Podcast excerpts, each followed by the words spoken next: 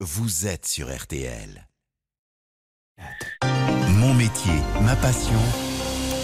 Comme chaque samedi sur RTL, mon métier, ma passion chronique qui pourrait bien vous donner soif, puisqu'on part à la rencontre d'un brasseur. Bonsoir Pierre Herbulot. Bonsoir Vincent, bonsoir à tous. Oui, vous êtes rendu sur l'exploitation de Jonathan Abergel, gérant de la microbrasserie Parisie. C'est à Épinay-sous-Sénard dans l'Essonne.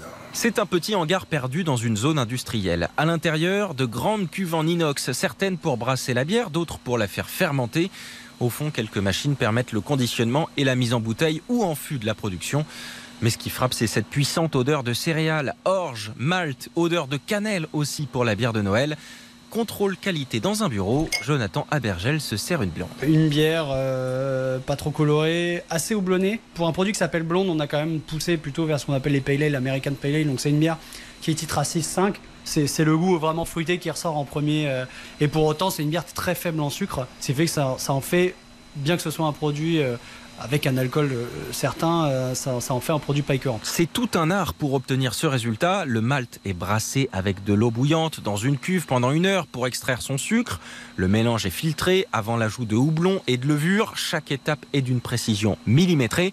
Le moindre écart peut avoir une influence sur le degré d'alcool ou l'amertume du produit. Le brasseur est un chimiste. Ah bah justement, Pierre, euh, si le brasseur est un chimiste, comment on fait pour devenir brasseur?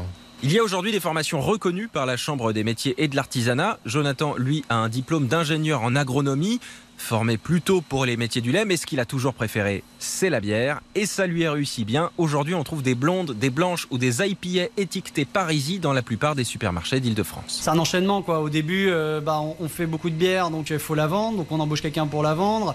Euh, du coup, on en vend plus, euh, on a plus de demandes, donc faut en fabriquer plus. Et voilà, au bout d'un moment, bah, on se retrouve à une entreprise de 8-9 salariés. Et force est de constater que dans, dans ce bâtiment-là, on n'y arrive plus. Et on n'a plus vraiment de capacité d'investir ni de, se- de continuer à grandir ici. Et donc, euh, en juillet 2022, on aura un bâtiment qu'on a construit nous pour pouvoir euh, grandir comme on veut euh, et puis avoir les limites qu'on a dans ce bâtiment-là. Un bâtiment qui sera dix fois plus grand que celui-ci, c'est vous dire l'ambition du brasseur. Ah oui, quand même, dix fois plus grand. C'est c'est une exception ou c'est une tendance, disons, générale du marché? Non, c'est vraiment structurel. La mousse a de beaux jours devant elle, malgré un paradoxe assez incroyable.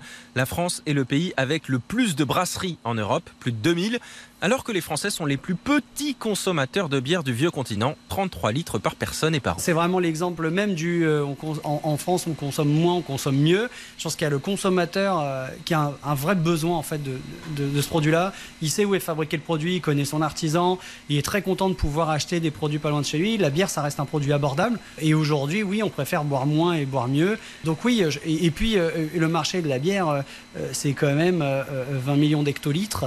On n'est que 6 à 8 en petite, en bière de spécialité des, des artisans. Et donc il y a quand même un marché énorme. hein, euh.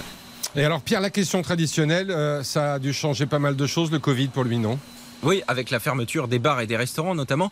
Mais Jonathan Abergel et ses collaborateurs ont réussi, en déployant beaucoup d'énergie, à limiter la casse, voire même à faire mieux que ça. Pendant le Covid, les, commerciaux ont dû travailler beaucoup plus euh, euh, pour vendre à peu près le même volume. hein. Ça a été euh, le marché du café, hôtel, restaurant, ça représentait 35% de notre chiffre.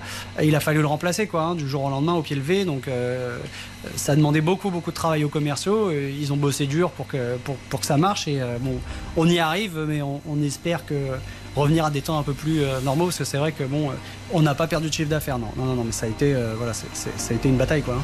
Ah, la bataille et la passion de Jonathan Abergel, brasseur à Épinay-sous-Sénard dans l'Essonne. Merci de nous l'avoir fait découvrir, Pierre Bulot. Et évidemment, tout ça avec modération. Passez un bon début de soirée sur RTL. Rendez-vous demain, 18h. Euh, sachez que ça fait 4-0 au parc pour le PSG face à Clermont. Et dans un instant, vous refaites le match avec Christian.